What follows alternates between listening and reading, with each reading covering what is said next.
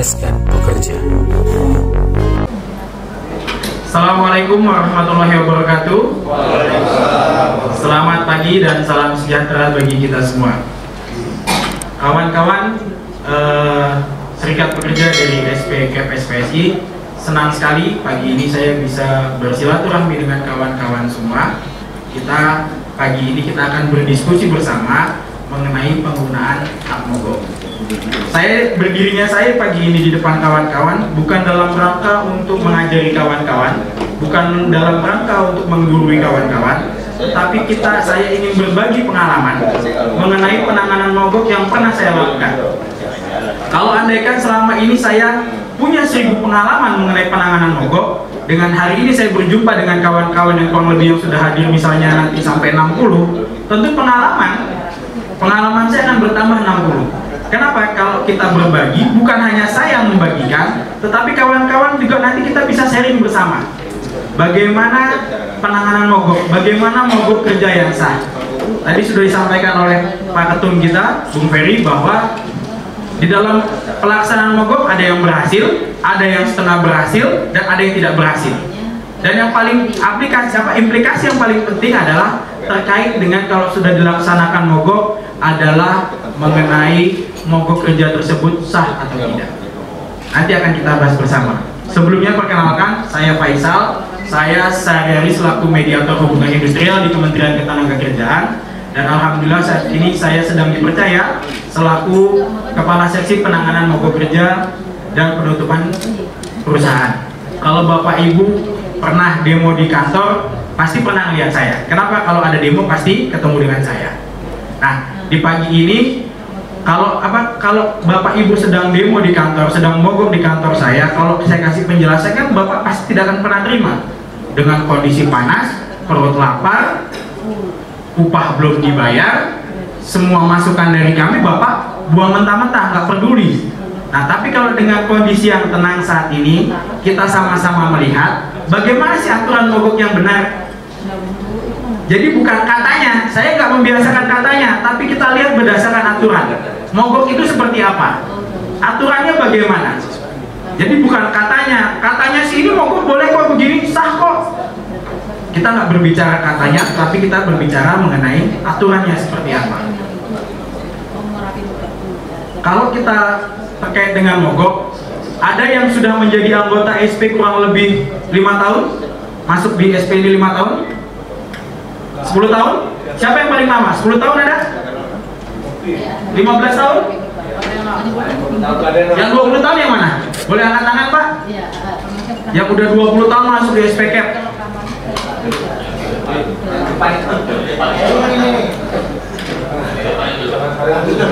Berapa tahun Pak? Bapak? Uh, 95 Saya masih pakai celana biru itu bapak udah jadi anggota SP kalau bapak boleh tahu tentu bapak kalau sebagai anggota SP sudah dari tahun 95 kemudian tahu kitab sucinya SP yang ada di Indonesia tentu adalah Undang-Undang Nomor 21 tahun 2000 pasti bapak pernah baca bukan? Boleh tahu Pak kita sambil merefresh juga takutnya ada teman-teman yang lupa apa sih Pak tujuan pendirian SP itu Pak menurut Undang-Undang 21 tahun 2000?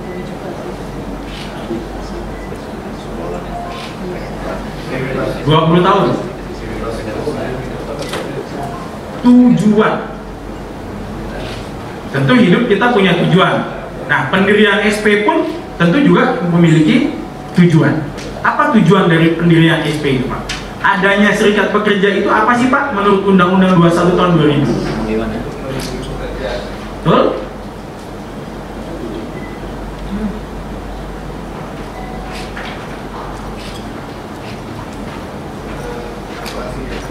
advokasi betul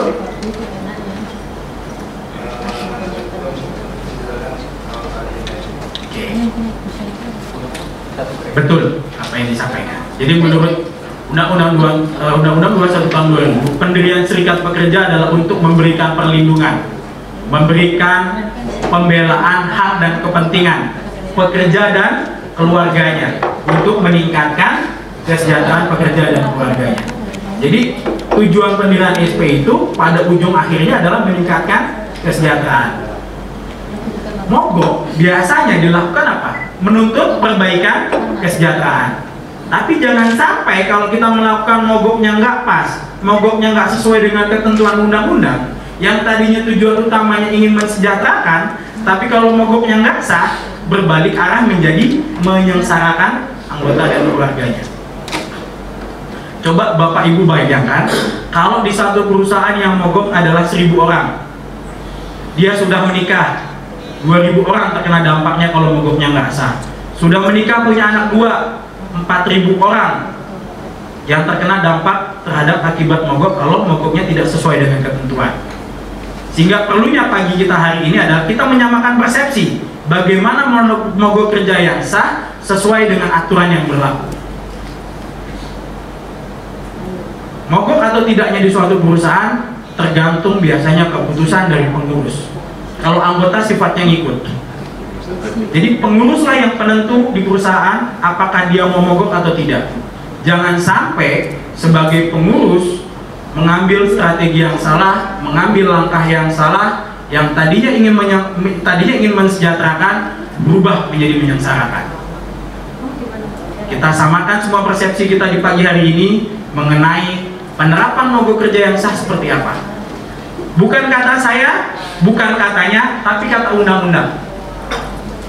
Undang-undang mengaturnya seperti apa mengenai mogok kerja sah? Seperti itu.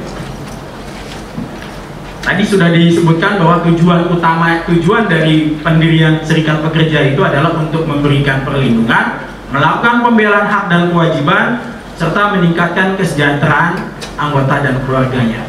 Untuk bisa mencapai tujuan tersebut, ada yang namanya fungsi dari serikat pekerja. Ada yang tahu? Ada enam fungsi serikat pekerja menurut Undang-Undang 21. Boleh Pak yang sebelah kiri Pak, apa menurut Bapak selama ini Pak? Mensejahterakan dan melindungi Betul. Ada lagi yang lain? Fungsi dari serikat pekerja. Jangan sampai kita masuk SPK dengan gagahnya pakai seragam biru tapi kita nggak tahu fungsi kita masuk di serikat pekerja ini apa betul. Yang pertama adalah fungsi dari serikat pekerja adalah sebagai pihak dalam pembuatan PKB bukan Partai Kebangkitan Bangsa ya Pak ya. Tapi perjanjian kerja bersama. Kalau Bapak sudah tercatat di instansi yang bertanggung jawab di ketenaga kerjaan dan Bapak meminta dilakukan perundingan BKB, Bapak adalah para pihaknya. Hak serikat pekerja yang sudah tercatat di instansi bertanggung jawab ketenaga kerjaan salah satunya adalah sebagai pihak dalam pembuatan PKB. Yang kemudian adalah sebagai pihak dalam penyelesaian perselisihan hubungan industrial. Kalau Bapak menjadi anggota, Bapak melakukan uh, berselisih, Hubungan industrial biasanya secara otomatis akan mendapatkan bantuan advokasi dari kawan-kawan serikat. Itulah keuntungan menjadi anggota serikat pekerja. Akan mendapatkan bantuan advokasi. Kemudian yang kedua fungsi serikat pekerja apa? Sebagai wakil pekerja dalam lembaga kerjasama di bidang ketenaga kerjaan. Baik itu di LKSP Partit, di dalam perusahaan kemudian juga LKS tripartit sesuai dengan tingkatan. LKS bipartit sifatnya wajib bagi perusahaan yang mempekerjakan minimal 50 orang atau lebih wajib membentuk LKS bipartit. Yang menarik LKS bipartit itu wajib tapi tanpa sanksi. Sehingga banyak perusahaan juga yang belum memaksimalkan salah satu fungsi dari sarana hubungan industrial yaitu LKS tripartit. LKS tripartit mulai dari tingkat LKS tripartit kabupaten kota, LKS tripartit provinsi, dan LKS tripartit nasional. SPK SPSI punya wakilnya di dalam LKS tripartit nasional. Beruntunglah menjadi anggota SPK SPSI. Kenapa? Punya wakil di tingkat nasional karena tidak semua konfederasi, tidak semua federasi memiliki wakil di LKS Tripartit Nasional. Itulah salah satu bukti bahwa kebesaran SPSI bisa mempunyai wakil di LKS Tripartit Nasional. Kemudian fungsi yang ketiga adalah sebagai sarana menciptakan hubungan HI yang harmonis di perusahaan. Bahwa yang perlu dipahami baik oleh manajemen adalah bahwa bahwa serikat pekerja itu bukan lawan, bahwa serikat pekerja itu adalah kawan. Bayangkan kalau di satu perusahaan ada 10.000 pekerja, kemudian dia mau melakukan suatu kebijakan, lebih efektif mana? Perusahaan yang ada serikat atau perusahaan yang tanpa serikat? Tentu akan lebih efektif kalau di perusahaan ada serikat. Bayangkan kalau satu perusahaan harus berkomunikasi dengan 10.000 pekerjanya. Memakan waktu, memakan biaya. Tapi kalau dengan adanya keberadaan serikat pekerja di perusahaan, manajemen cukup tinggal berkomunikasi dengan pengurus serikat yang misalnya jumlahnya lima orang atau 10. Nah, yang 5 dan 10 ini bisa menyampaikan ke seluruh anggotanya. Tentu lebih efektif membantu kerja dari manajemen. Sehingga bahwa serikat pekerja itu merupakan salah satu sarana dalam hubungan industrial di dalam mewujudkan hubungan industrial yang harmonis, dinamis, dan berkeadilan. Fungsi yang keempat adalah sebagai sarana penyalur aspirasi. Tadi kalau ada dia punya pekerja 10 ribu, setiap orang punya aspirasinya masing-masing, apa nggak pusing manajemen? Tapi dengan keberadaan serikat pekerja tinggal disampaikan dari anggota ada keluhan, disampaikan ke pengurus, pengurus menyampaikan kepada pihak manajemen. Tentu akan lebih efektif. Inilah fungsinya untuk memperjuangkan dan kepentingan anggotanya.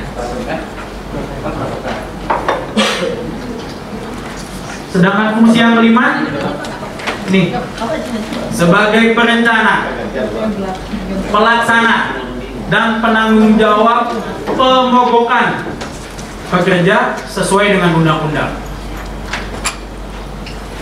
Ini yang akan nanti kita perdalam bahwa mogok kerja yang dilakukan itu merupakan sebagai salah satu sarana pelaksanaan dari fungsi serikat pekerja sebagai perencana, pelaksana, dan penanggung jawab pemogokan. Pentingnya serikat pekerja memahami mengenai aturan mogok Tadi saya bilang karena penyebab apa? Karena yang menentukan mogok atau tidak keputusan diambil berdasarkan pengurus.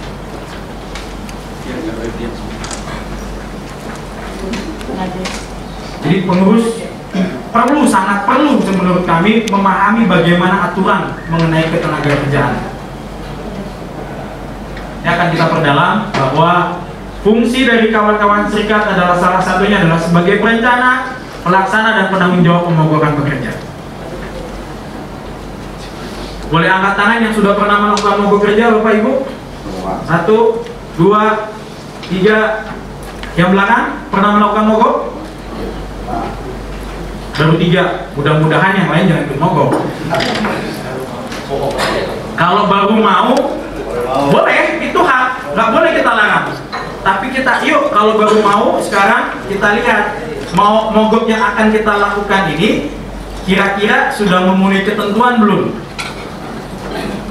Harapannya tidak perlu mogok. Sedangkan fungsi yang keenam adalah sebagai wakil pekerja dalam memperjuangkan kepemilikan saham. Ini adalah cita-cita kita bersama.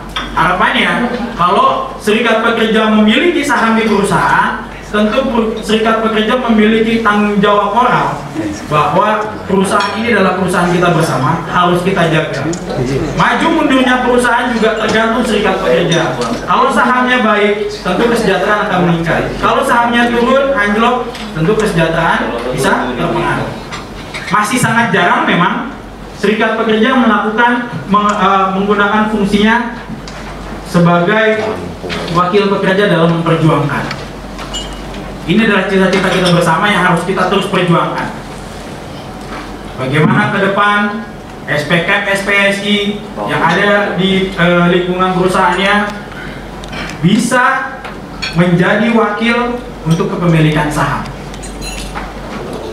Ini adalah fungsi serikat pekerja menurut Undang-Undang 21 tahun 2000 tentang serikat pekerja serikat buruh.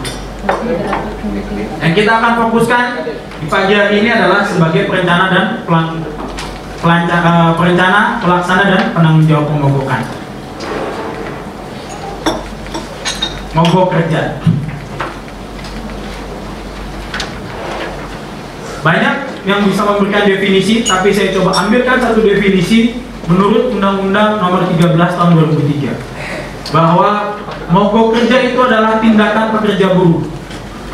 Jadi, kalau ada seribu mahasiswa melakukan protes, berkumpul, berdemonstrasi, melakukan unjuk rasa, menuntut perbaikan, menuntut uh, kebijakan terhadap tentang ketenaga kerjaan, tidak bisa disebut sebagai mogok kerja. Kenapa? Yang dilakukan oleh mahasiswa, bukan oleh pekerja. Jadi dikunci oleh pengertian undang-undang bahwa tindakan tersebut harus dilakukan oleh pekerja dan buruh. Kalau LSM melakukan hal yang sama, menuntut kebijakan misalnya penolakan upah minimum, melakukan penolakan PP 78 tidak bisa disebut sebagai mogok. Kenapa? Karena subjeknya dia bukan sebagai pekerja. Yang diatur oleh Undang-Undang 13, tindakan tersebut harus dilakukan oleh pekerja buruh.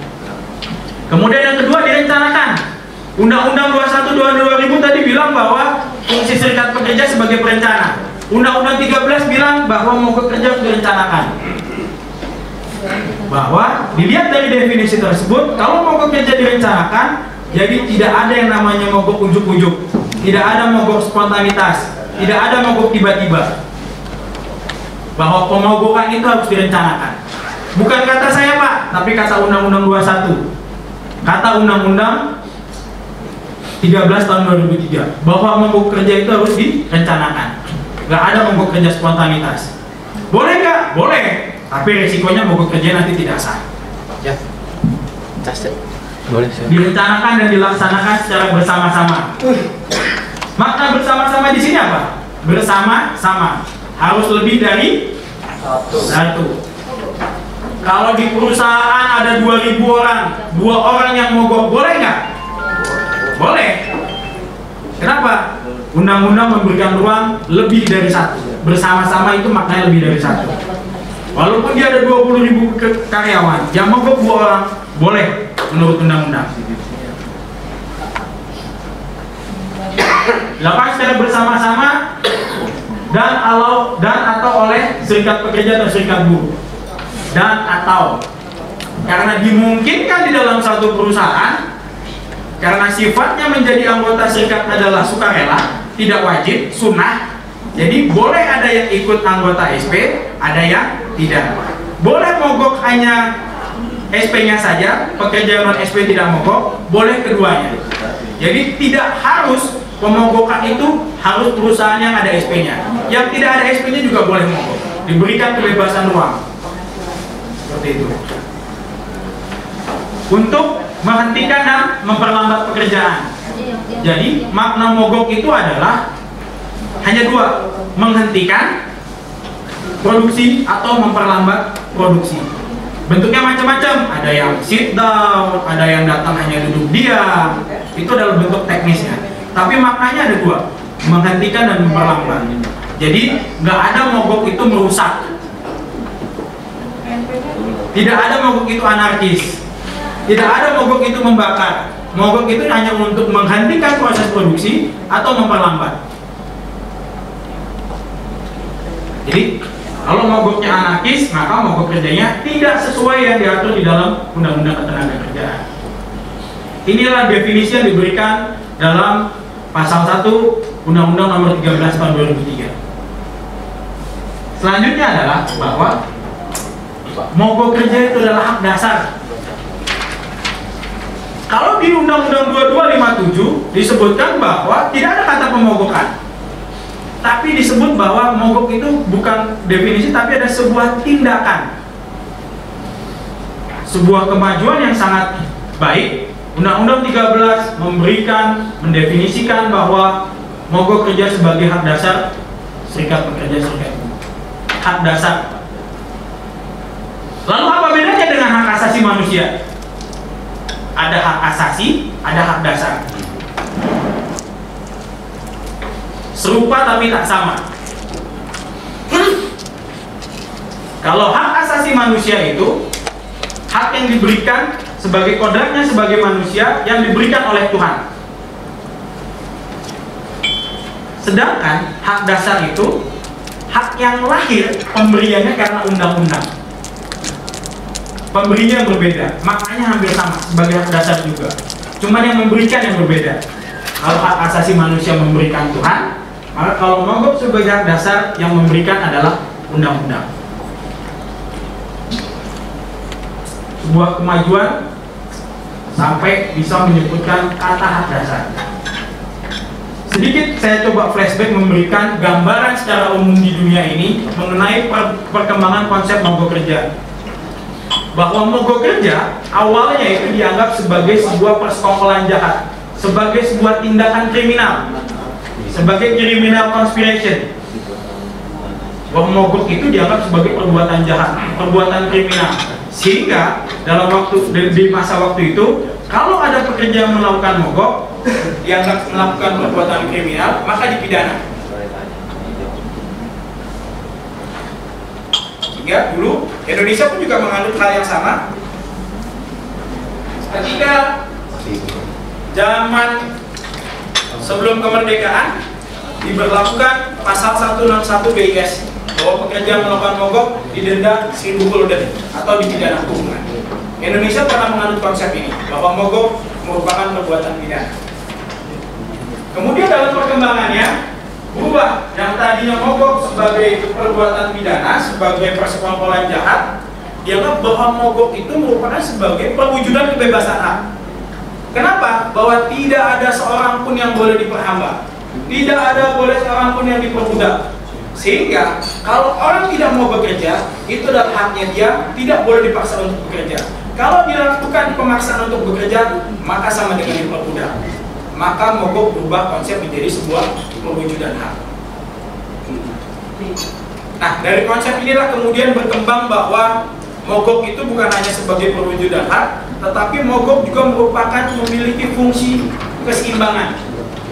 Kalau kita lihat perusahaan memiliki kekuatannya dengan modal, sedangkan kawan-kawan pekerja hanya memiliki tenaga, maka untuk bisa menyeimbangkan antara modal dan tenaga inilah fungsi dari mogok kerja untuk menyeimbangkan.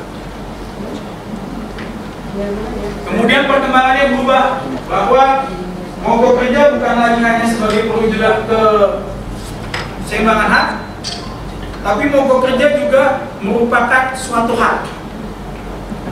Sehingga mogok kalau dilakukan negara harus memberikan perlindungan. Konsepnya awalnya sebagai perbuatan kriminal dipidana, berubah menjadi perwujudan hak, kemudian hingga sampai saat ini ya mogok merupakan sebuah hak.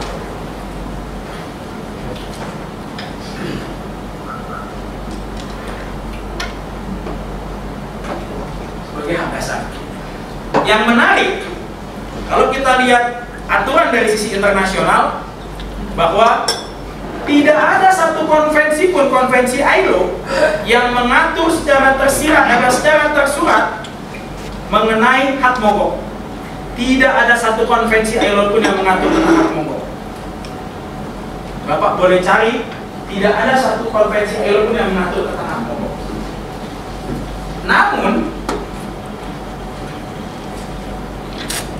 namun hak mogok merupakan bagian inherent bagian yang tidak terpisahkan dari pelaksanaan Konvensi 87 dan Konvensi 98. Konvensi 87 tentang pendirian serikat pekerja bahwa mogok itu merupakan dari dari fungsi serikat pekerja. Kemudian dari Konvensi 98 bahwa mogok itu merupakan bagian dari kebebasan berunding dan kebebasan berserikat. Tidak diatur secara khusus, namun menjadi bagian yang tidak terpisahkan dari konvensi 98, eh, konvensi 78 dan 98. Kemudian di Indonesia diatur di mana mengenai pengaturan mogok kerja? Diatur di dalam pasal 137 sampai pasal 145 Undang-Undang 13 tahun 2003. Diatur di dalam pasal 4 Undang-Undang 21 tahun 2000 tentang fungsi serikat pekerja sebagai perencana dan pelaksana mogok. Turunannya apa? Turunannya diatur di dalam Kepmen 232 tahun 2003 tentang akibat hukum mogok kerja tidak sah. Itulah aturan hukum yang mengatur mengenai mogok kerja. Selain dari itu masih banyak aturan. Kalau itu tadi saya bilang yang bersifat adalah aturan, sifat undang-undang. Namun kebanyakan dari kita, saya bilang kita hampir semua kebanyakan, terutama yang bukan orang hukum itu lebih mengidentikan bahwa hukum itu adalah undang-undang. Jadi kalau kita bilang ada permasalahan tentang mogok kerja tapi tidak diatur, tidak diatur di dalam undang-undang secara tegas, dia bilang tidak ada aturannya. Kenapa tidak ada hukumnya? Kenapa Undang-Undang 13 maupun KPN 232 tidak mengatur hal tersebut? Itulah kebanyakan dari kita mengidentikan hukum itu sebagai dengan undang-undang. Padahal masih banyak sumber-sumber hukum lain yang bisa kita gunakan ter terkait dengan pengaturan mogok kerja. Salah satunya adalah putusan pengadilan hukum industrial dan mahkamah agung. Bisa kita jadikan sebagai pedoman. Bisa kita mau kalau mau lebih konkretnya kita bisa jadikan jurisprudensi misalnya. Sumber hukum itulah kita temukan di beberapa putusan yang memang ternyata ada beberapa hal yang belum di cover di dalam Undang-Undang 13. Kemudian tadi saya bilang sebagai hak dasar, yang kedua harus dilakukan secara sah. Sah apa artinya? Sesuai dengan ketentuan, sesuai dengan aturan. Kita sepakat mogok sebagai hak dasar, tapi bukanlah yang bersifat hak yang mutlak. Penggunaan mogok sebagai hak dasar harus mengikuti ketentuan peraturan perundang-undangan yang berlaku agar mogoknya dapat dikategorikan sebagai mogok kerja sah. Kemudian yang ketiga apa? Tertib dan damai. Jadi undang-undang sudah mensyaratkan bahwa mogok kerja itu harus tertib dan damai. Nggak boleh anarkis, nggak boleh bakar ban, nggak boleh nutup perusahaan, nggak boleh gedor-gedor pagar, Dibilang kalau baru gedor, kalau belum rubuh masih tertib. Tapi kalau udah rubuh baru nggak tertib. Tapi sweeping boleh. Sweeping Nggak boleh. Makan emping aja kita pada makan sweeping. Aturannya gitu kan. Kalau pagarnya masih berdiri kokoh, belum katanya. Iya. Kalau udah rubuh itu baru nggak tertib. Ya, belum puas. Ini juga hati-hati. Saya pernah mungkin bukan di sini salah satu SP juga dia konvoy pak dia lewat di kantor wali kota Jakarta Timur saya nggak tahu kenapa dia iseng dia berhenti padahal dia tujuannya nggak di situ tujuannya di apa tujuannya di tempat lain hanya mau terlewat berhentilah mereka di kantor wali kota Jakarta Timur. Digedor-gedor lah pagernya.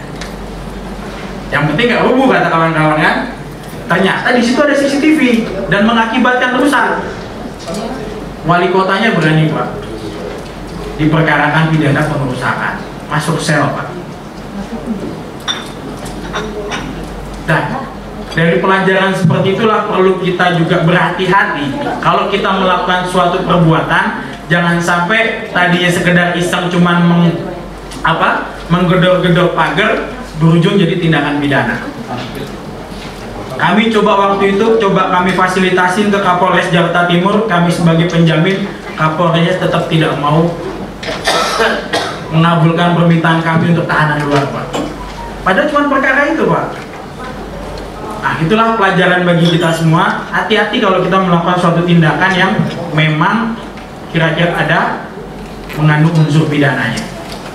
Kemudian yang terakhir yang ini adalah sebagai akibat gagalnya perundingan sebagai akibat gagalnya perundingan. Kalau belum berunding, jangan mogok. Kalau berunding tapi belum gagal, jangan mogok. Itulah maknanya. Harus berunding dulu. Kalau belum berunding, jangan mogok. Sudah dilakukan perundingan, tapi belum gagal, belum deadlock, sama tidak boleh mogok.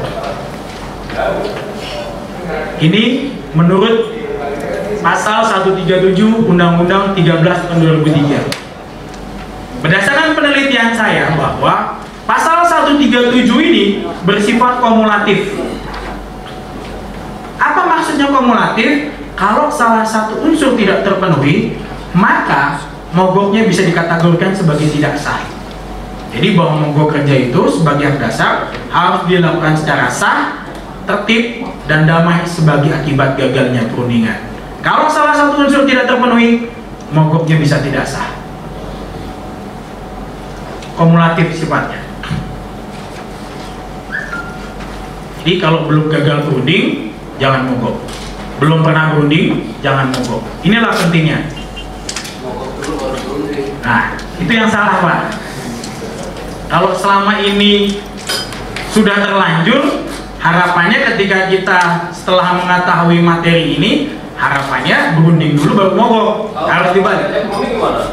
Kalau mereka menolak beranjak diunding baru boleh kita mogok. Jadi gagal berunding itu ada dua pak. Nanti apa supaya nggak mengulang, nanti saya jelaskan makna gagal berunding. Jadi boleh kalau perusahaan menolak berunding baru boleh kita mogok. Gak mogok tapi unjuk rasa boleh. Boleh, boleh kalau unjuk rasa.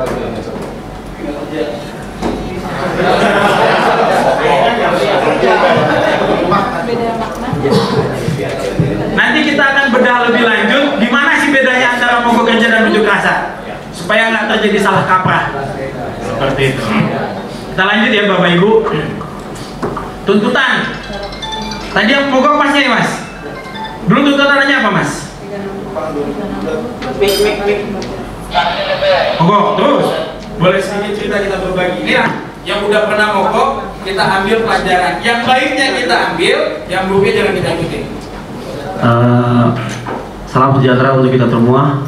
Eh, waktu perundingan Januari tahun 2017 kemarin, saya melakukan surat perundingan pertama, tapi belum ada perusahaan waktu itu berargumen bahwa SK Group itu belum ada gitu untuk eh, sektor sektor satu ya. Nah maka dari itu kita menunggu SK Gubernur sampai bulan bulan Maret bulan Maret tanggal 24 Maret kalau nggak salah itu baru keluar. Nah pas keluar itu kita enggak belum kita melaksanakan pembuatan surat perundingan ulang. Jadi tapi dari pihak direktur utama itu mau berunding tapi dengan satu syarat itu kita keluar dari sektor. Waktu itu sedangkan kita masuk sektor dari semenjak produksi. Nah maka dari itu kita eh, pertama itu berunding sudah langsung deadlock Iya Ada ada risalahnya. ada risalahnya hmm. Oke. jadi perusahaan juga eh, sengaja gitu kayaknya menentang kita gitu untuk. Iya, kalau memang mogok silakan kan kayak gitu. Soalnya produksi kita juga lagi sepi gitu, nggak ada kerjaan gitu. Kemudian pasca mogoknya gimana? Penyelesaian mogoknya gimana?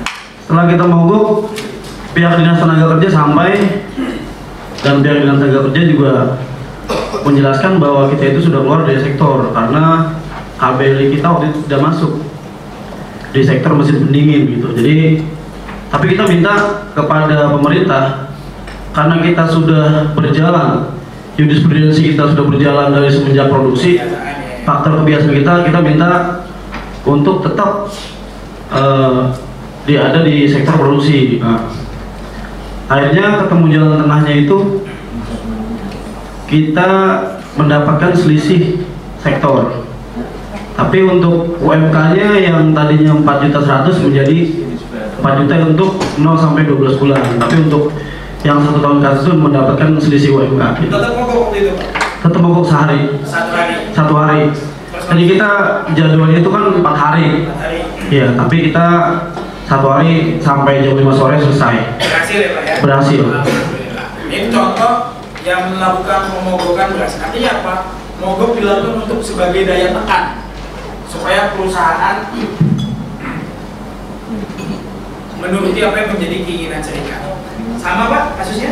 Beda. Beda. Boleh kita saling berbagi Pak?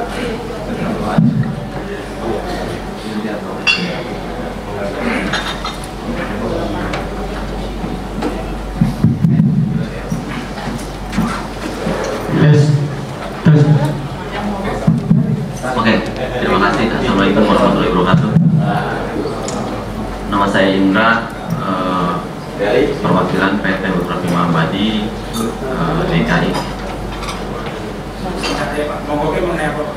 Waktu itu eh, pihak perusahaan itu dengan berdalih efisiensi pak eh, dana pembayaran besar-besaran.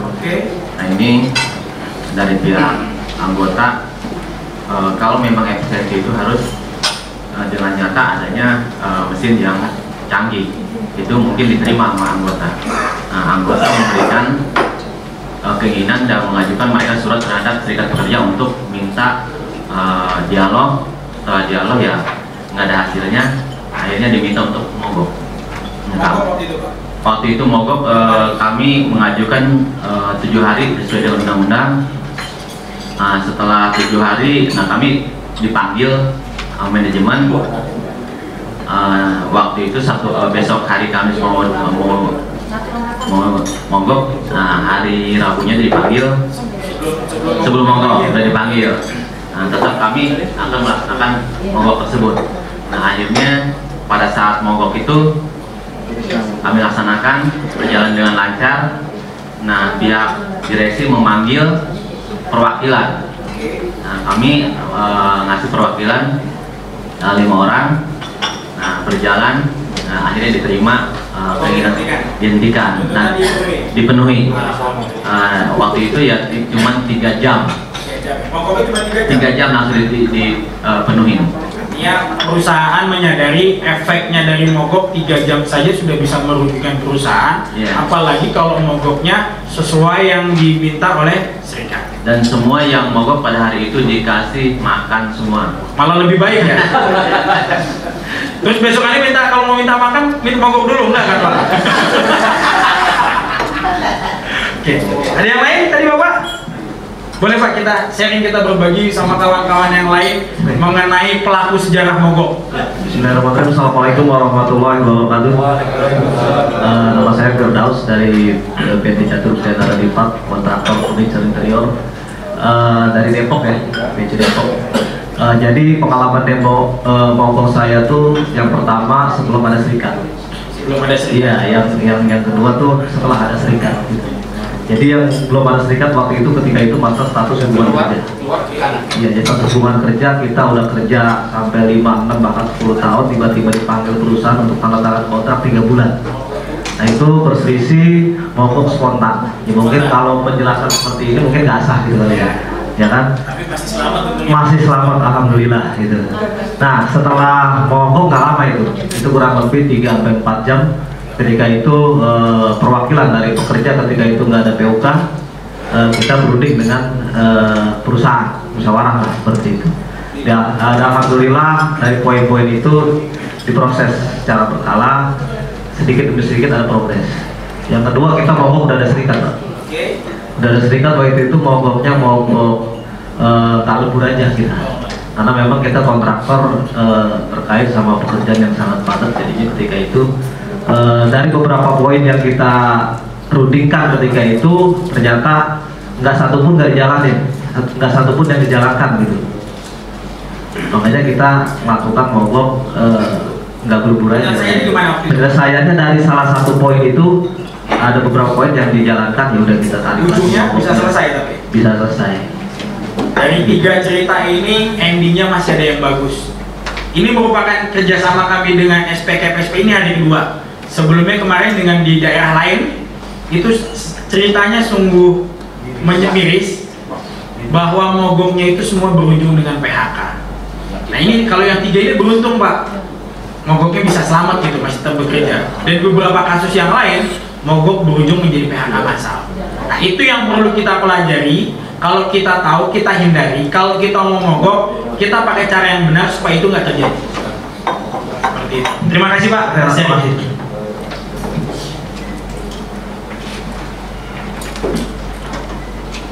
Eh, tuntutannya antara lain hampir sama tadi Pak, terutama uang. Yang menjadi tuntutan utama itu rata-rata uang, status hubungan kerja. Kalau secara umum dibagi dua, normatif dan non normatif atau kepentingan. Upah, pak lembur, cuti tadi tadi Bapak kenaikan upah ya Pak ya. Ini status hubungan kerja juga ini tadi mengenai upah lembur. Inilah secara umum. Kawan-kawan tentu jauh lebih memahami mungkin ada yang lebih detail lagi mengenai tuntutan ini. Coba yang saya gambarkan yang coba saya rangkum secara umum. Dan ini yang paling penting kita memasuki mengenai bagaimana sih penerapan mogok kerja sah. Bukan kata saya bukan katanya tapi kata undang-undang. Selain kata undang-undang saya coba mencari sumber hukum lain yaitu berbagai putusan pengadilan hubungan industrial yang telah diperkuat oleh Mahkamah Agung. Yang pertama bahwa mogok kerja, tadi saya bilang pasal 137 itu kumulatif. Saya kumulatifkanlah di sini. Yang pertama adalah syarat formil. Apa itu syarat formil? Bahwa mogok kerja itu harus diberitahukan. Tadi mogok kerja itu nggak ada ujuk-ujuk, harus direncanakan. Kalau udah direncanakan, maka diberitahukan. Harus diberitahukan mogok itu. Nggak boleh mogok bisik-bisik pak. Saya mau mogok, saya mau mogok nggak boleh. Harus diberitahukan mogok itu. Nggak boleh gosip. Katanya situ mau mogok, nggak boleh. Harus diberitahukan, nggak boleh gosip. Diberitahukan kapan jangka waktunya? Karena tadi direncanakan, jangka waktunya adalah H-7 Kayak mudik kemarin kan Pak, H-7 ya kan? Nah, mogok juga sama, H-7 harus diberitahukan. Karena tadi mogok harus direncanakan, kita sudah sepakat di ruangan ini bahwa nggak ada mogok spontanitas, nggak ada mogok tiba-tiba, tidak ada mogok ujuk-ujuk, mogok harus direncanakan. Jangka waktunya kapan? Hamin 7. 7 apa? Tujuhnya 7 hari kerja kan? 7 hari kalender, 7 hari kerja. Hati-hati kalau mau mogok. Jangan pelit sama tanggalan Pak, lebihin lah satu hari. Sama tanggalan aja pelit apalagi sama duit. Ya kan? Lepas banget nih mau mogok tanggal 8, tanggal 1 baru ngasih tahu. Ya kalau ngasih tahu tanggal 1, ya tanggal 10 apa 9, 8 kan enak. Lepas banget. Yang perlu diperhatikan adalah lihat pertama di dari misalnya di hari pertama sampai ke 7 itu tersebut ada tanggal merah atau enggak? Ada hari Sabtu dan Minggu atau enggak? Itu tidak dihitung tuh kalau tanggal merah. Nggak dihitung sebagai hari kerja tanggal merah. Kemudian juga dilihat Sabtu minggunya minggu otomatis kan libur. Cuman dilihat lagi hari kerja waktu kerja di perusahaan karena berbeda-beda. Ada yang kerja Senin sampai Jumat ada yang kerja Senin sampai Sabtu. Nah kalau bapak kerjanya Senin sampai Jumat berarti cuma lima hari itu pak di minggu itu jangan Sabtunya dihitung. Tapi kalau bapak kerjanya jam kerjanya Senin sampai Sabtu maka dihitung tuh 6 hari itu Senin, Selasa, Rabu, Kamis, Jumat, Sabtu. Dipertimbangkan 7 hari kerja. Banyak kejadian kasus itu dia tidak mempertimbangkan jangka waktunya. Hari tanggal merahnya nggak dipertimbangkan waktu kerjanya nggak dipertimbangkan cuma dilihat tanggalan ngasih pemberitahuan tanggal 1 tanggal 8 mogok. Sudah 7 hari pak. Sah mogok saya. Oh ini dilihat seminggu nah ini. Karena kita sekarang sudah tahu kalau saya bilang kan kalau jangan mogok pak. Kalau kalau sampai mau mogok jangka waktunya diperhatikan. Hamil 7 lihat tanggal merah lihat hari kerja. Bukan 7 kalender. Paham semua ya bapak ibu ya, ya. oke. Yang kedua adalah pemberitahuannya secara tertulis. Nggak boleh datang ke HRD bos kita besok mogok. Nggak boleh. Coy mogok besok coy. Nggak boleh. Harus secara tertulis. Tadi bapak bilang udah ada teknologi pakai SMS aja. Bos kita mogok nih besok bos. Pakai SMS atau pakai WA pakai WhatsApp pakai BBM boleh nggak? Boleh. Tapi undang-undang mensyaratkan tertulis itu hanya sebagai pendukung yang legal formalnya harus tertulis boleh nggak sama email ada yang bilang dengan berlakunya dengan undang-undang ITE, email kan juga sebagai dokumen elektronik, boleh, boleh. Tapi dia sifatnya sebagai pendukung. Kalau nanti kasus ini masuk ke pengadilan misalnya, tetap yang akan diminta oleh pengadilan adalah secara tertulisnya. Kemudian tadi bagaimana dengan kekuatan hukum eh, dokumen elektronik sesuai dengan undang-undang ITE bahwa yang formalnya tertulis itu sebagai alat bukti sedangkan yang WA, email sebagai barang bukti. Berbeda pembuktian, kekuatan pembuktian di pengadilan antara alat bukti dengan barang bukti. Kalau alat bukti itu sebagai dasar bagi hakim untuk memutus suatu perkara benar atau salah. Jadi dasarnya hakim itu harus lihat tertulisnya dulu, salah atau benar. Ada tertulisnya benar. Kemudian Bapak bisa menunjukkan bukti. Selain kita mengirimkan secara tertulis, kita juga ada screenshot WA, ada screenshot email, bukti pengiriman email. Maka hakim selain melihat tadi barang tertulis, sudah yakin, maka barang bukti ini untuk menambah keyakinan. Hakim yakin bahwa pemberitahuannya sesuai dengan undang-undang. Itu perbedaan alat bukti dengan barang bukti. WA tadi, email sebagai barang bukti. Harus tertulis. Kemudian diberitahukan kepada siapa? Pengusaha dan instansi yang bertanggung jawab di bidang tenaga kerjaan. Ini juga yang menarik beberapa kasus ditujukannya kepada pengusaha, dia menyepelekan dinas, dinas cuma disebut sebagai tembusan. Nggak boleh. Ada satu kasus karena dia menyebutkan hanya tembusan, mogok kerjanya dianggap oleh hakim PHI tidak sesuai dengan ketentuan pasal 140. Jadi harus kedua-duanya Pak, nggak boleh ngasih tahu ke dinas pengusahanya tembusan atau ngasih tahu pengusaha dinasnya tembusan, nggak boleh. Kemudian dalam praktek biasanya karena jaga-jaga mogoknya nggak boleh di dalam perusahaan, mogoknya di luar boleh kalau dilakukan tembusan kepada pihak kepolisian setempat. Misalnya khawatirnya mau mogok di dalam diusir nggak boleh mogok di luar kantor bisa kena kena undang-undang 998 daripada berisiko mengantisipasi, mengantisipasi hal tersebut ditembuskan ke Kapolres. Sifatnya hanya tembusan. Cukup jelas Bapak ada yang mau ditanyain? Kita lanjut ya oke yang kedua adalah surat pemberitahuan ini harus memuat apa aja sih? Yang pertama waktunya. Kapan? Harus disebutkan harinya kapan tanggalnya kapan jamnya kapan. Dimulai di akhir juga sama. Harinya kapan tanggalnya kapan jamnya kapan. Nggak boleh ngasih tahu pemberitahuan hari ini 13 14 Juli 2017 sampai dengan selesai. Nah, kita nggak tahu selesainya kapan kan? Iya kayak hajatan kan? Saya tahu tadi itu betul pak. Sampai tuntutan dipenuhi. Berat itu pak. Itu nggak boleh pak. Jadi mogok itu harus ditentukan mulainya kapan berakhirnya kapan nggak boleh sampai dengan selesai nggak boleh sampai dipenuhi tuntutan. Banyak banget pak. Bukan satu dua kasusnya banyak nih pak. Saya juga nggak ngerti serikatnya nggak baca atau serikatnya asal berani. Kan jadi persoalannya begini pak. Ketika pemilihan ketua itu ketua SB terutama tingkat PUK yang dipilih itu seberapa keras dia kalau orasi. Bukan dipilih seberapa cerdasnya dia pak dilihat berani orasinya kenceng cocok nih katanya nih.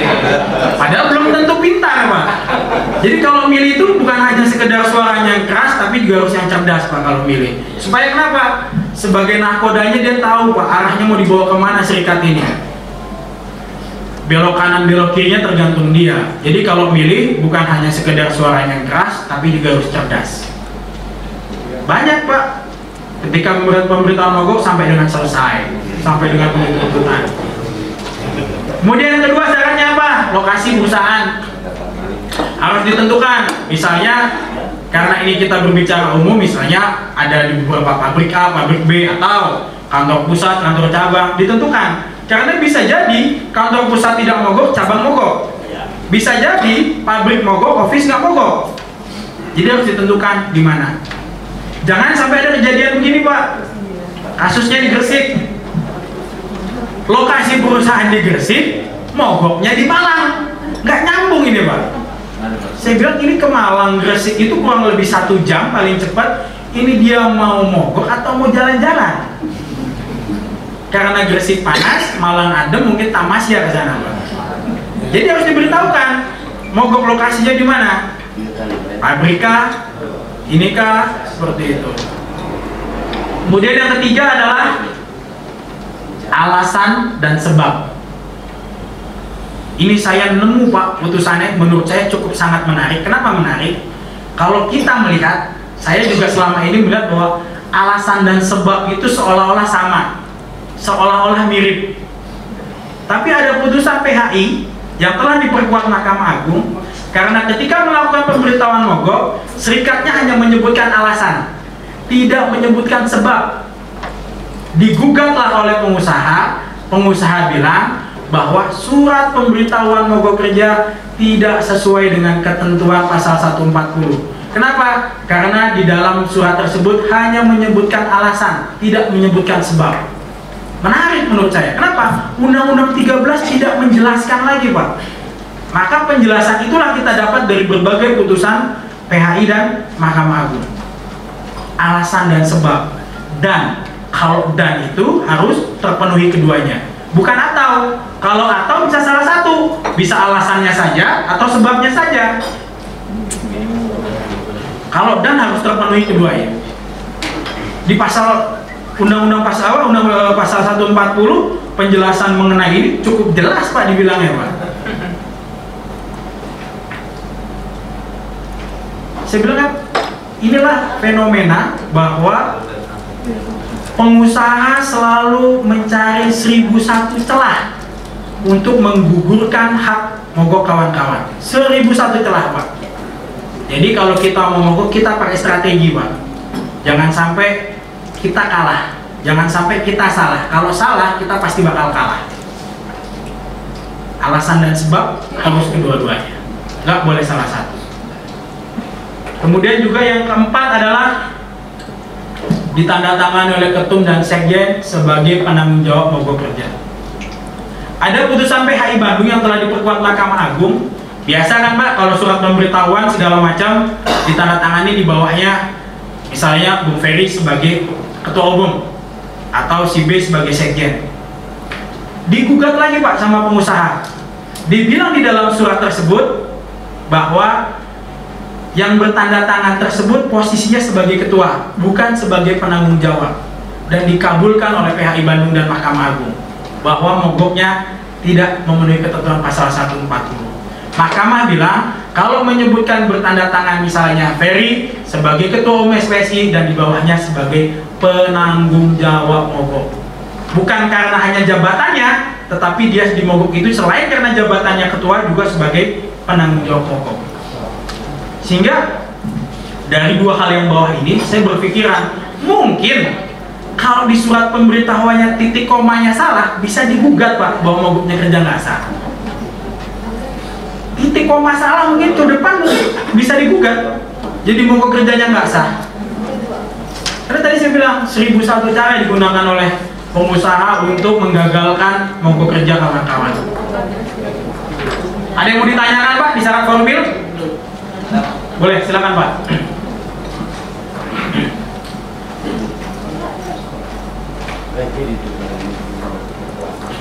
langsung aja pak Terima kasih.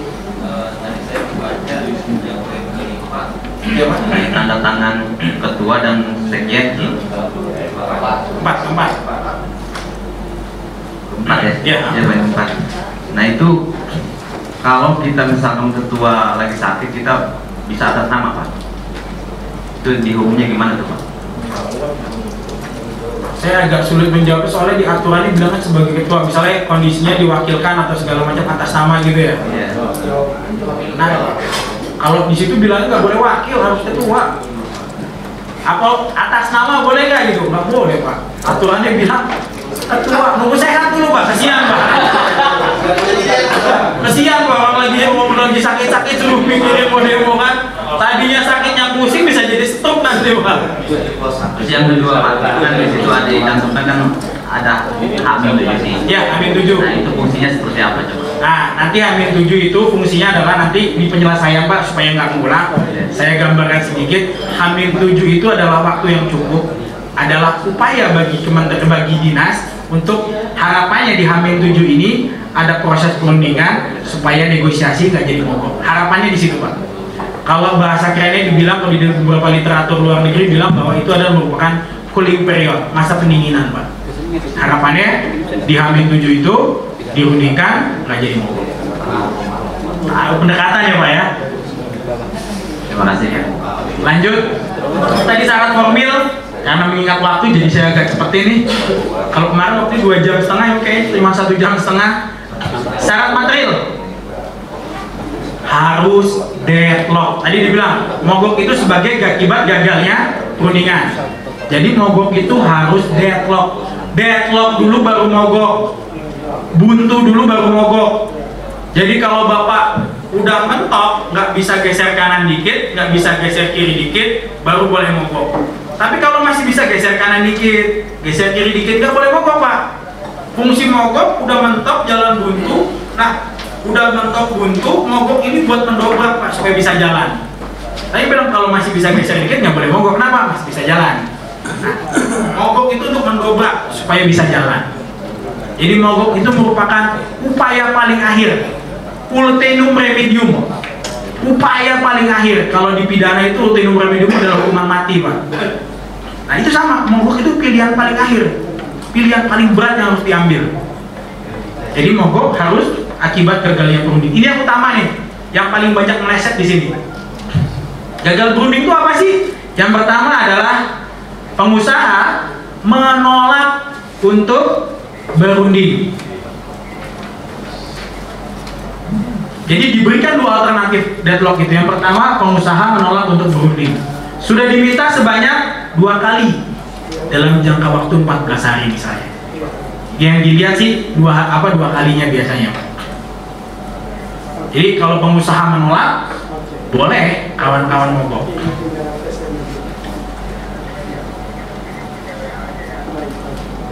Saya nemu baru selama saya di sini saya baru punya satu putusan mengenai mogok kerja sah ini terkait dengan ini.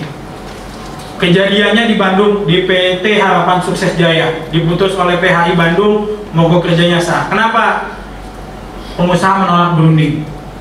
Serikat kawan-kawan serikat minta berunding kepada manajemen untuk berunding bipartit.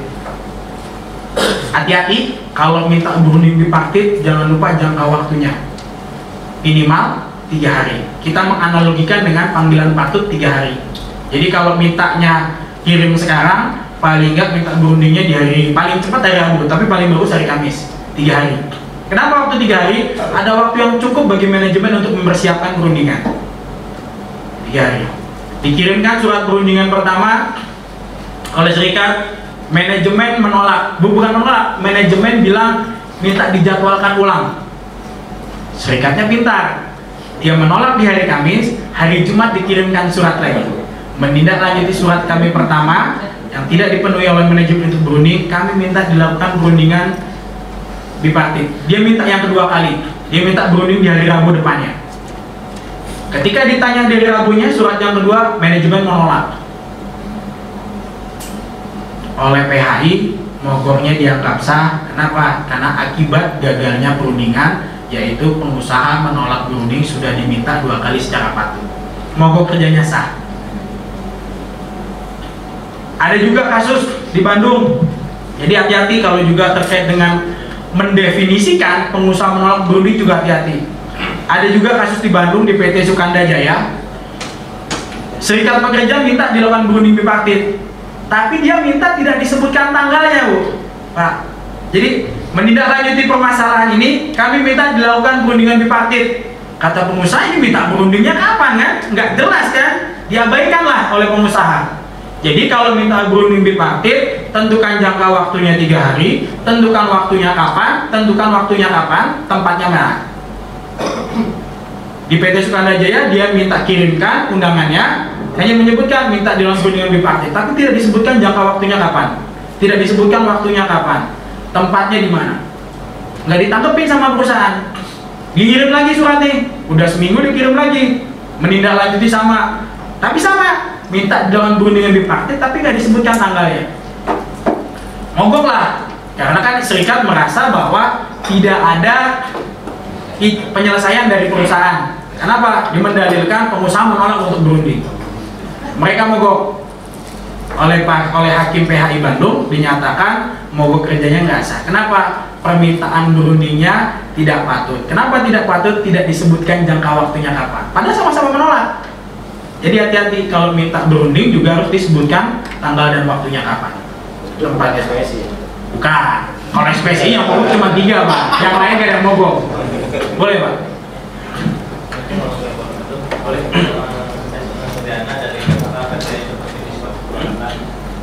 kita punya kasus pak eh, yang sa- saat, saat ini belum terselesaikan itu masalah eh, kenaikan upah 2017 di mana waktu eh, bulan Januari sampai Februari kita mengadakan atau eh, perundingan bipartit sampai udah ke 8 kali.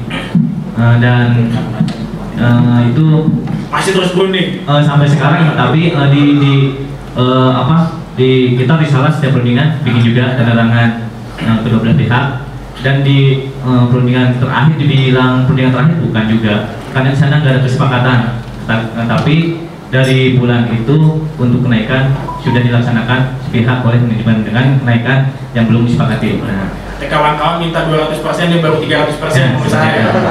Nah, eh, terus eh, kita eh, karena kita menganggap perundingan itu belum Belum gagal. belum gagal dan tidak ada kesepakatan untuk deadlock ya Pak. Ya. Karena kita setelah itu sampai sekarang udah beberapa kali ngirim surat Minta berunding. minta berunding lagi untuk menyelesaikan ya Ada tanggapan nggak pak? tidak ada. Tanggapan. Tapi waktu bapak ngirim minta berunding disebutkan waktu tanggalnya. Nah itu enggak Pak. Nah, dikirim lagi pak tanggalnya waktu kapan tentuin. Kalau mudah-mudahan sih jangan sampai mogok. Ntar gara-gara saya bilang begini, besok bapak mogok lagi. Repot. Soalnya gini Pak, eh, permasalahan eh, ditemukan dengan eh, manajemen kita sih bukan hanya kenaikan itu, ada juga beberapa mengenai apa mengenai PKB dan apa dari masa pensiun dia itu bahkan kemarin udah masuk ke mediasi di Snaker dan dari eh, usulan di Snaker juga untuk yang dua orang kecil itu kata kami juga. Itu udah usulannya sebenarnya apa yang kita harapkan gitu kan?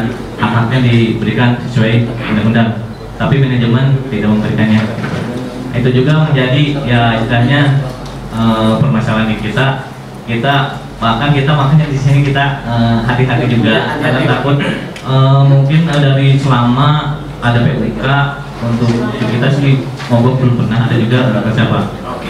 terakhir itu 2008 Berapa hari pak itu sebenarnya mogok dari instruksi PUK itu mogok tapi karena ada persimpangan berbeda paham akhirnya anggota juga pecah akhirnya mogok dianggapnya gagal sebagian ikut sebagian enggak akhirnya masuk PHI dan kalah gitu. Artinya berujungnya kalah kan ya, nah sekarang kita makanya berhati-hati untuk melangkah ke mogok nah tujuannya seperti itu. Apa yang harus kita lakukan? Apakah kita bisa untuk masalah yang ini langsung mogok? Jangan mogok dulu pak. Kalau saran saya itu udah pasti kan? Jangan mogok. Kalau menurut saya bahwa lebih baik diselesaikan dengan mediasi jadi seperti itu. Nah yang paling sering nih bapak ibu adalah ketika berunding bipartit tuntutannya 8 ketika mogok beranak tuntutannya jadi 18 banyak sekali kayak begitu ya. Yang dirundingin tentang kenaikan upah mas status hubungan kerja begitu mogok tuntutannya beranak pinak. Ada yang jadi nambah lah. Uang transport, uang makan, uang pulsa, uang jabatan, nambah lagi semua. Itu nggak boleh pak Uang cuti. ada kasus juga jadi apa yang menjadi dirundingkan itu misalnya dirundingkan adalah di bipartit adalah tiga tuntutan maka ketiga mogok juga tiga tuntutan nggak boleh beranak pinak.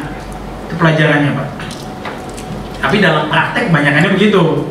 Kebiasaan. Saya nggak mau berbicara kebiasaan saya berdasarkan hukum dan berdasarkan literatur putusan PHI dan MA Gitu. jadi saran saya jangan mogok dulu pak coba dimediasikan lagi karena kan kalau mogok nanti efeknya itu yang perlu kita pertimbangkan adalah kalau udah mogok tadi ujungnya bisa PHK kalau menggunakan mogok efeknya yang ada adalah menang dan kalah belum tentu bapak mungkin secara di lapangan menang belum tentu perusahaan mau menerima kekalahan kalau perusahaan kalah tunggu Pak, itu tinggal bom waktu. Bapak ada celah dikit, dicari kesalahannya, bagaimana nanti perusahaan akan mem-PHK Bapak.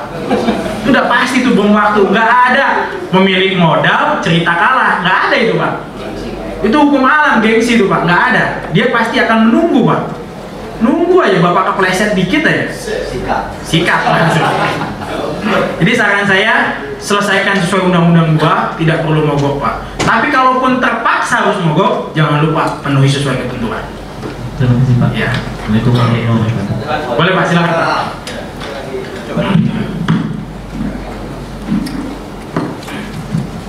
Dulu. Ya, ini karena juga di tempat kami juga ini sedang ada masalah. Semua ada masalah Pak, Ya, enggak. Masalahnya sangat luar biasa Pak. Ini berlangsung dan normatif ini berlangsung sudah lebih dari satu tahun. Jadi di tempat kami ini karyawan gaji sudah sering terlambat. Nah, beberapa usaha juga sudah dilakukan oleh PUK. Eh, tapi alasan memang karena kondisi perusahaan, ya, karena keuangan perusahaan. Dan Bapak memang tahu itu memang karena kondisi Ya, perusahaan memang ya, tidak buat. memang betul, memang betul. Yang ya. paling penting Bapak paham dulu. Ya, itu paling penting. Tetapi juga kalau masalah gaji kan masalah perut pak. Ya. Ketika ditunda-tunda, efek daripada kehidupan kita juga akan akan bermasalah banyak. Nah, puncaknya ini mungkin sekitar eh, setelah Lebaran ini, eh, ketika gaji sudah mundur, juga dicicil pak. Iya, ini, betul. Jadi istilahnya kalau gajian misalnya satu bulan itu satu kali itu bisa digaji sampai sekarang sampai empat kali. Gitu. Ya, bisa seminggu sekali gitu. Nah, enak kayak kayak buruh bangunan gitu ya. Nah, jadi efek daripada itu karyawan sudah mungkin motivasi kerja juga udah sudah turun dan hal-hal lain dan hal-hal lain juga eh, yang normatif juga banyak yang sudah sudah tidak berjalan gitu ya seperti itu. Ya satu alasannya karena kondisi perusahaan gitu. Nah, dalam minggu belakangan ini, satu minggu ini teman-teman puncaknya adalah ketika kemarin hari Rabu itu betul ada pengumuman gaji diundur sehingga teman-teman yang pulang masuk pagi itu rame-rame datang ke PUK. Berapa hari Pak mundur Pak?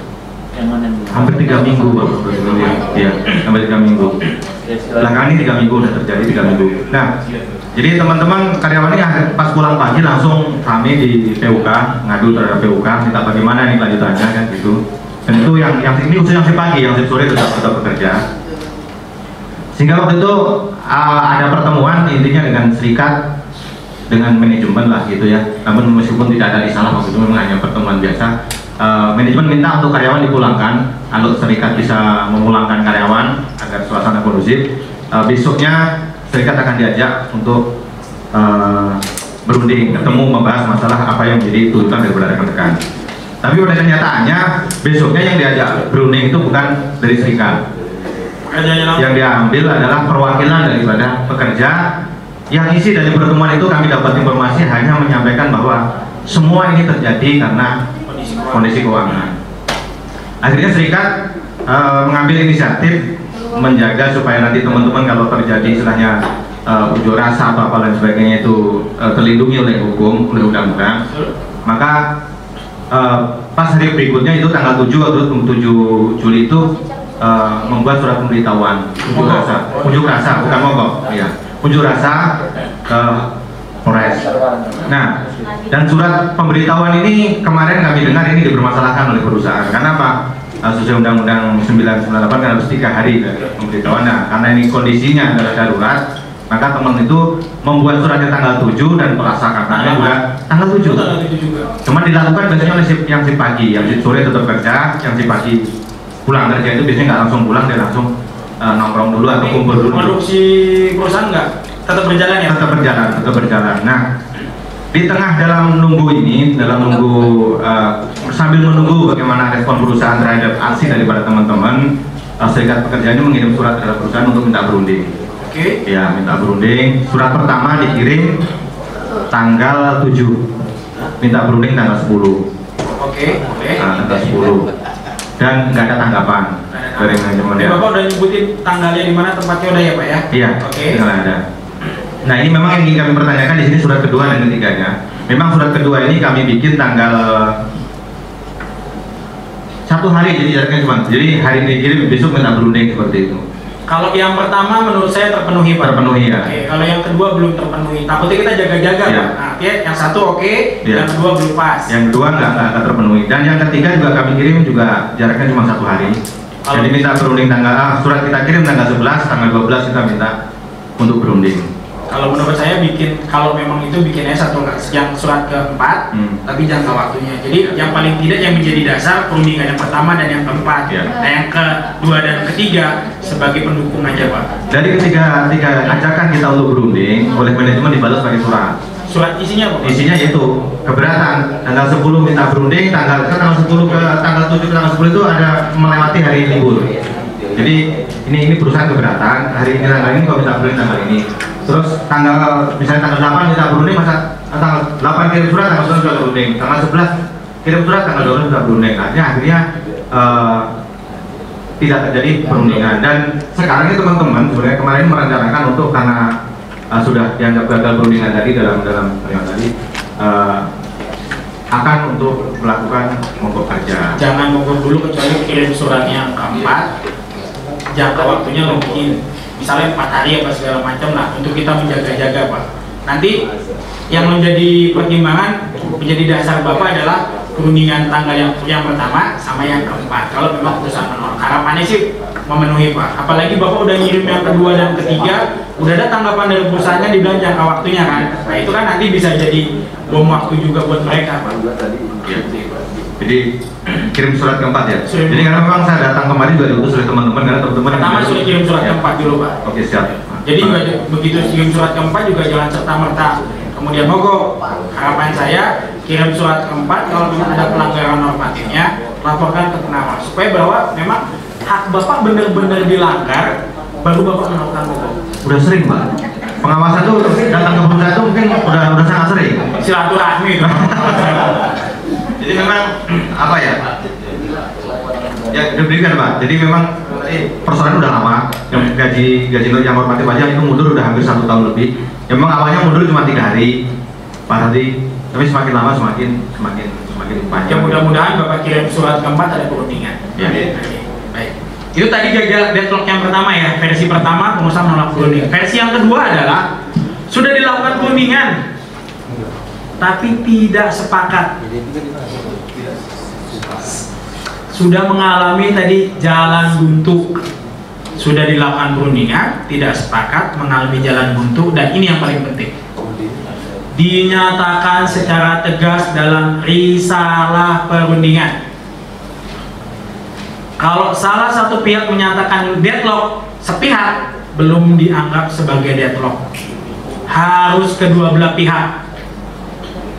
Gak boleh sepihak menyatakan. Kawan-kawan menyatakan deadlock, pengusaha belum menyatakan deadlock. Hati-hati, ini yang paling banyak kasus. Paling banyak. Mungkin Bapak pernah dengar kalau yang di Kabupaten Bekasi kasus Kanifusa Indonesia berapa ribu Pak? Hampir seribu. Berujungnya apa? PHK massal. Kenapa? Dia menyatakan deadlock sepihak. Yang baru di Kabupaten Bogor, PT Foxel, hampir 600 orang, Pak. Sama, serikat menyatakan deadlocknya sepihak, tidak dinyatakan tegas dalam risalah. Ini yang paling hati-hati banget ini, saya pesan banget, harus dinyatakan secara tegas dalam risalah.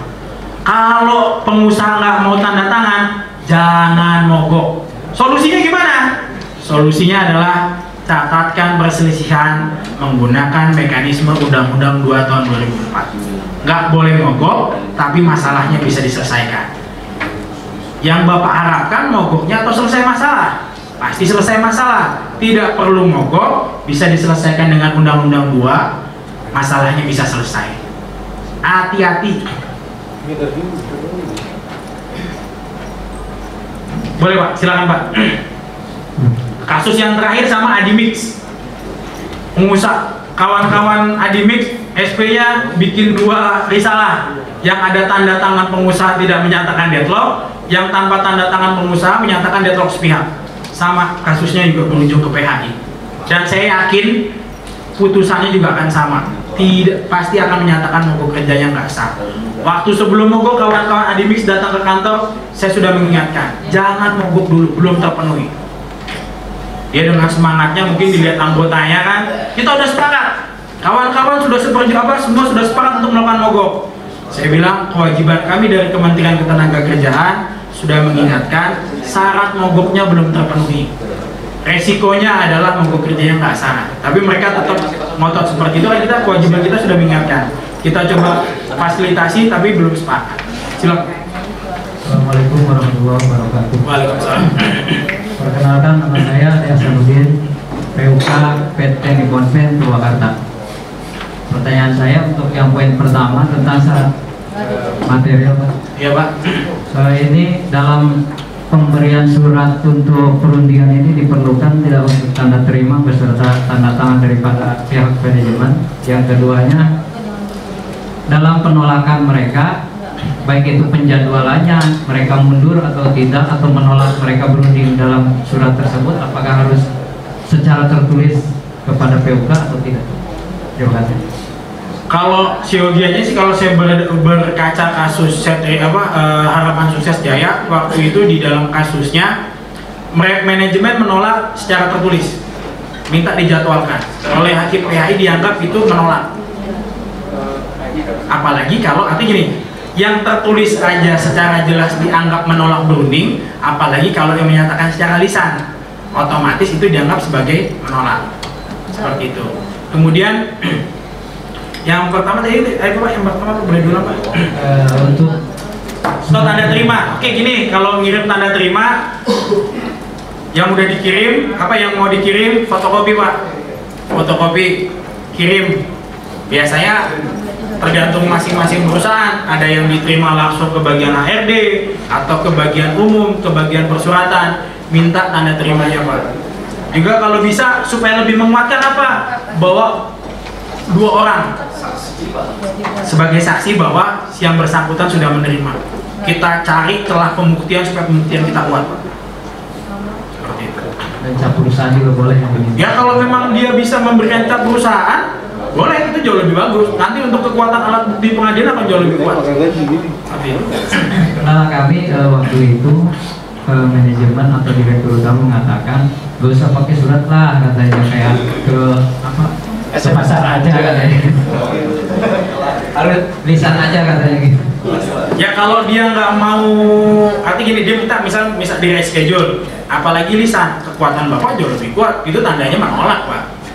Yang ada bukti surat aja sudah dibuktikan menolak, minta penundaan, apalagi yang cuma lisan. Tentu kekuatan bapak jauh lebih kuat itu sebagai tanda bukti perusahaan menolak. Ini ya pesan saya hati-hati, risalah terus dinyatakan.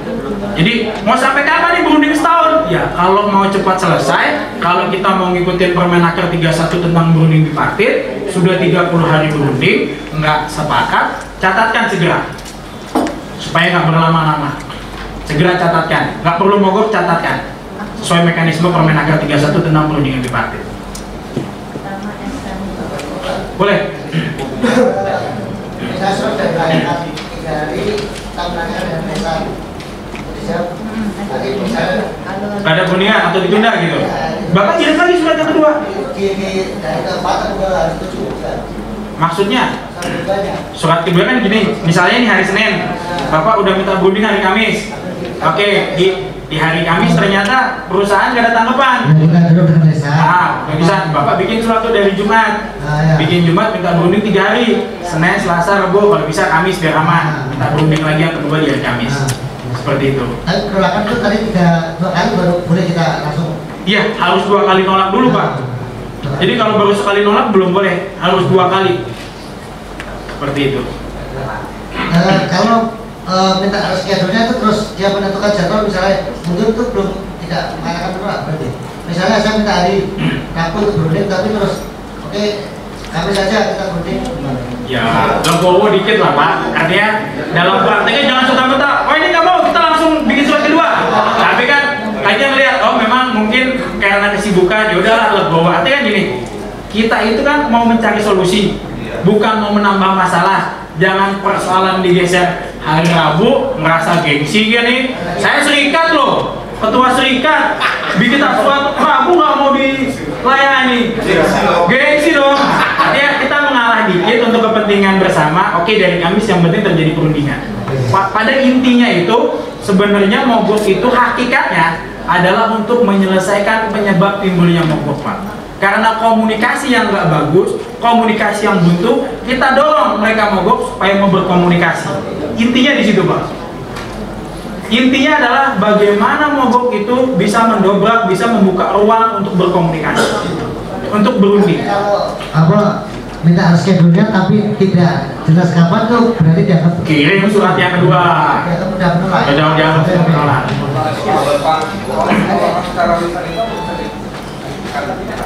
Ya nanti kan kalau dia membuktikan kalau eh, perusahaan menolak secara lisan, tentu kan bapak kan yang lebih kuat dari pembuktian kalau sampai ke pengadilan. Kita dengar, mas saya nggak pernah dengar kok yang saya tahu nggak ada terjadi perundingan berarti nolak.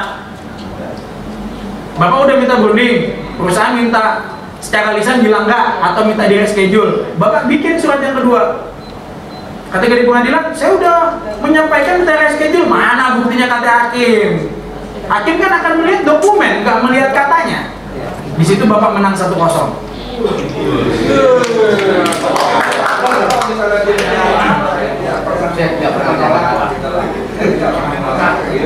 Dengan bapak sudah minta tidak dilakukan perundingan itu adalah bentuk penolakan secara halus dan itu dianggap sebagai menolak.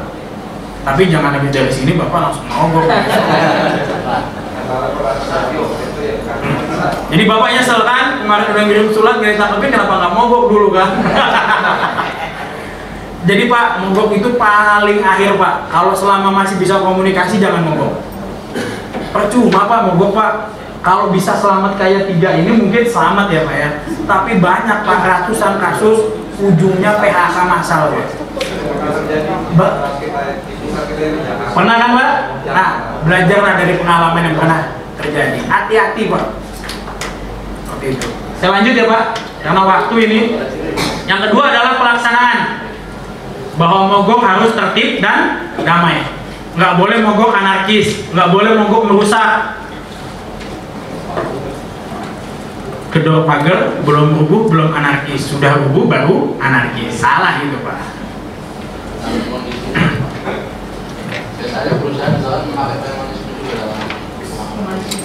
Ya kan itu kasuistis Pak. Kalau saya kan berbicara secara umum.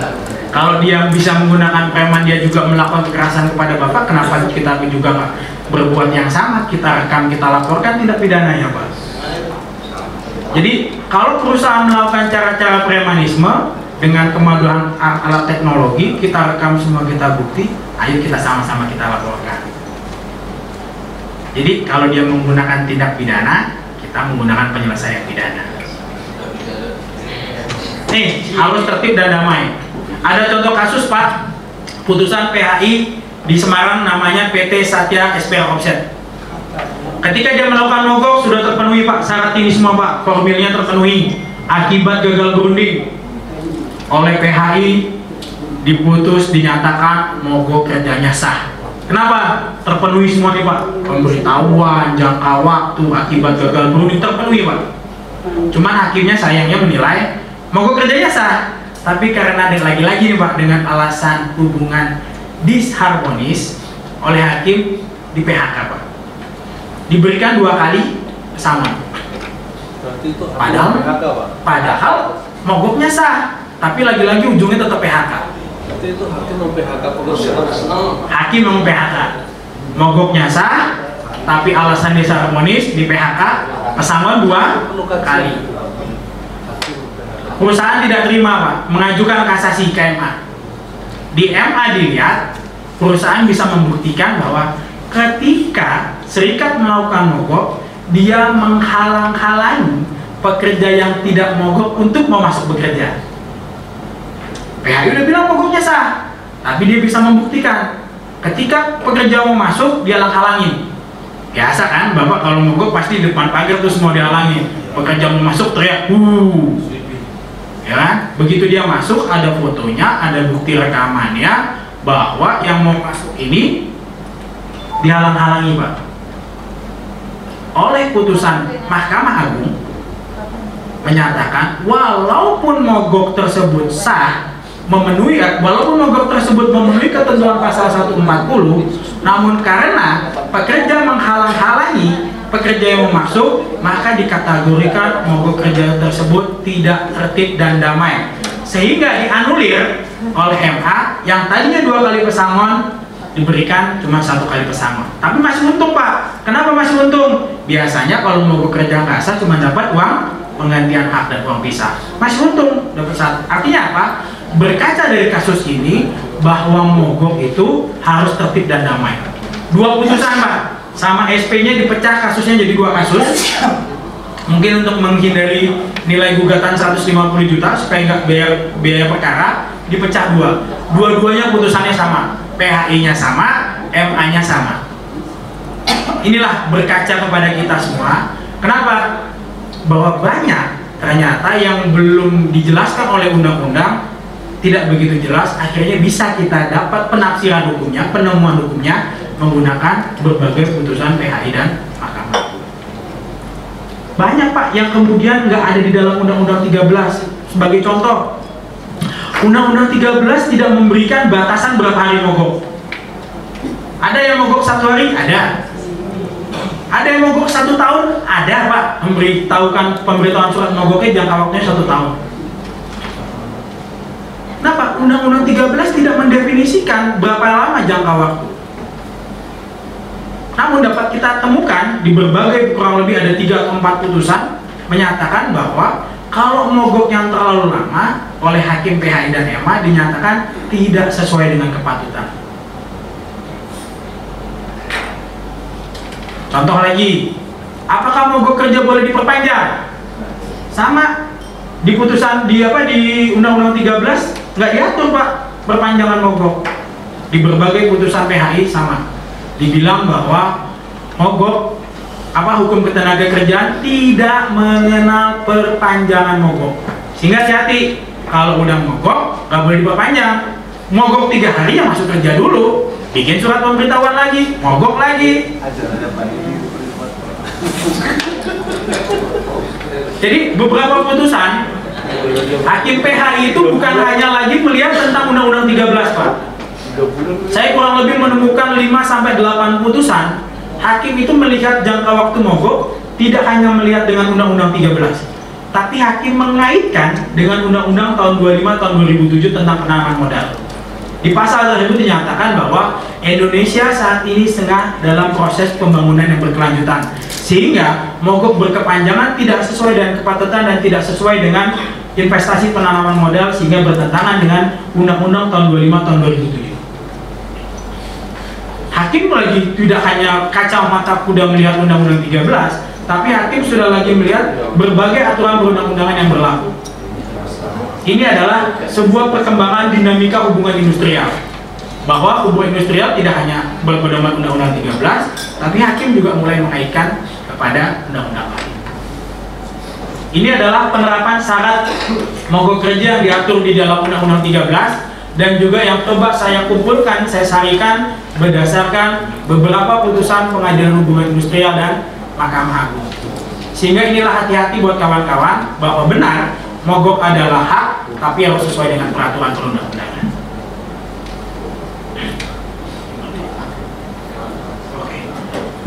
Sebenarnya materinya masih banyak tapi karena waktu sudah mau sholat Jumat saya coba cepetin.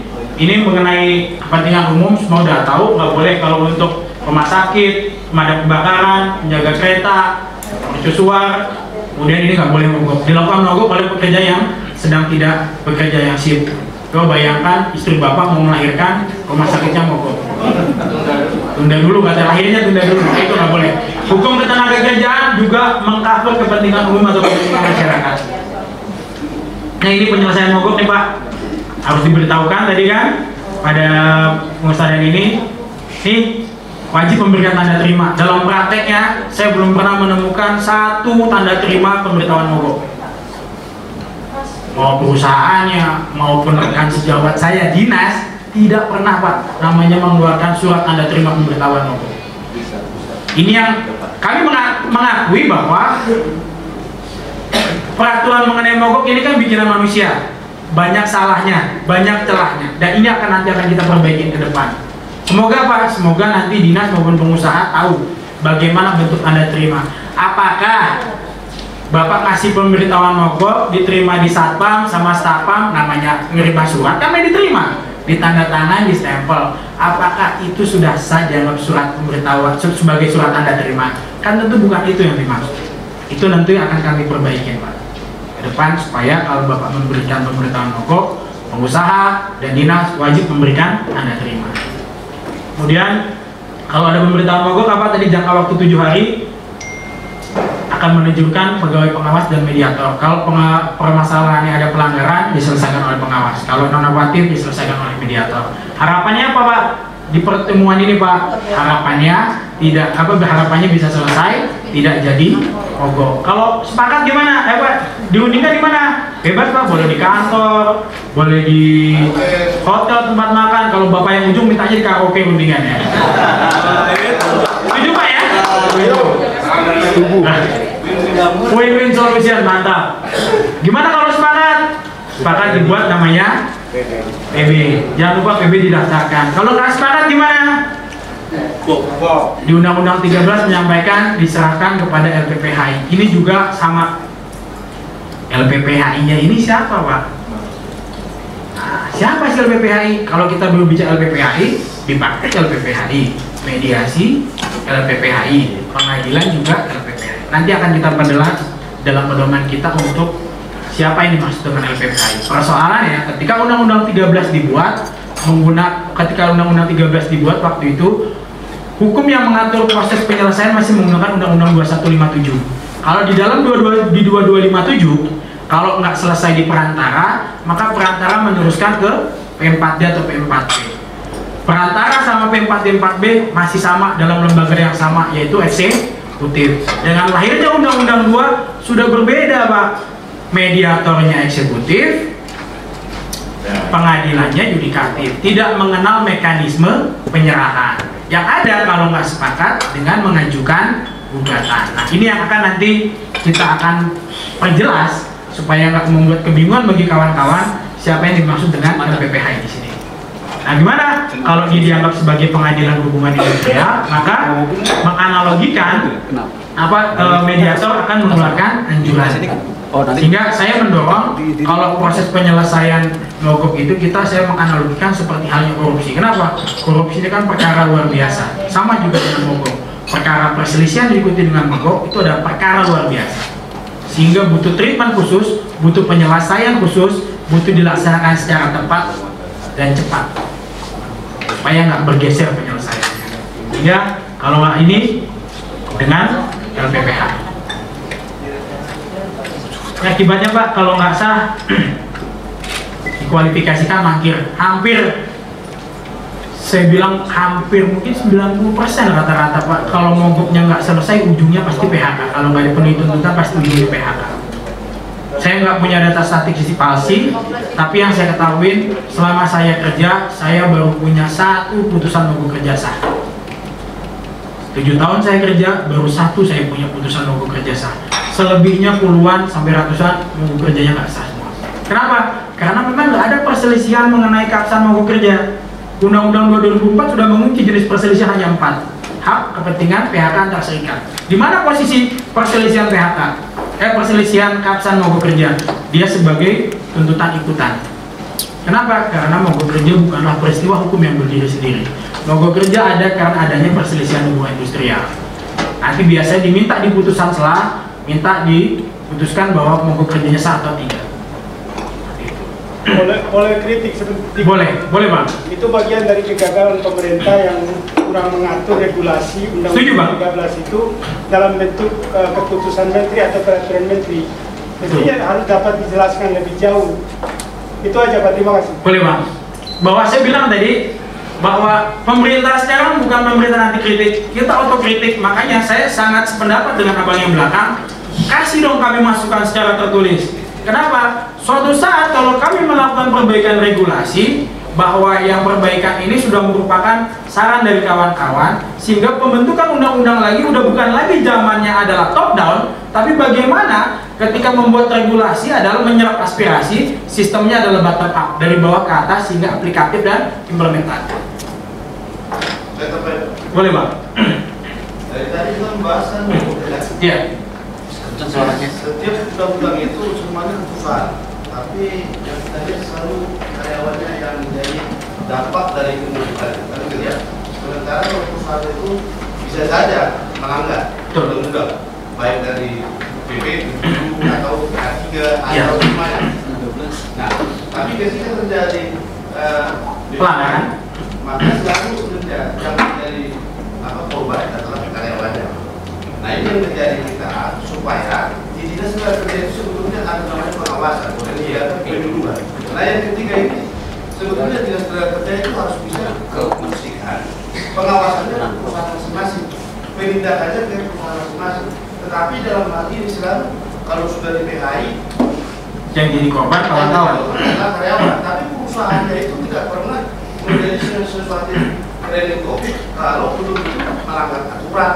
Tapi tidak ada. Tapi tadi di, di mahkamah itu tadi disebutin daripada satu orang menjadikan saya harus berdiri uh, perusahaan ini untuk mem- me- mempekerjakan seribu orang lagi. Kan itu yang menjadi pilihan di mahkamah sehingga yang lain-lain pada diam wah sekolah di PHK karena begini nih. Padahal di sana orang nggak saya kan juga.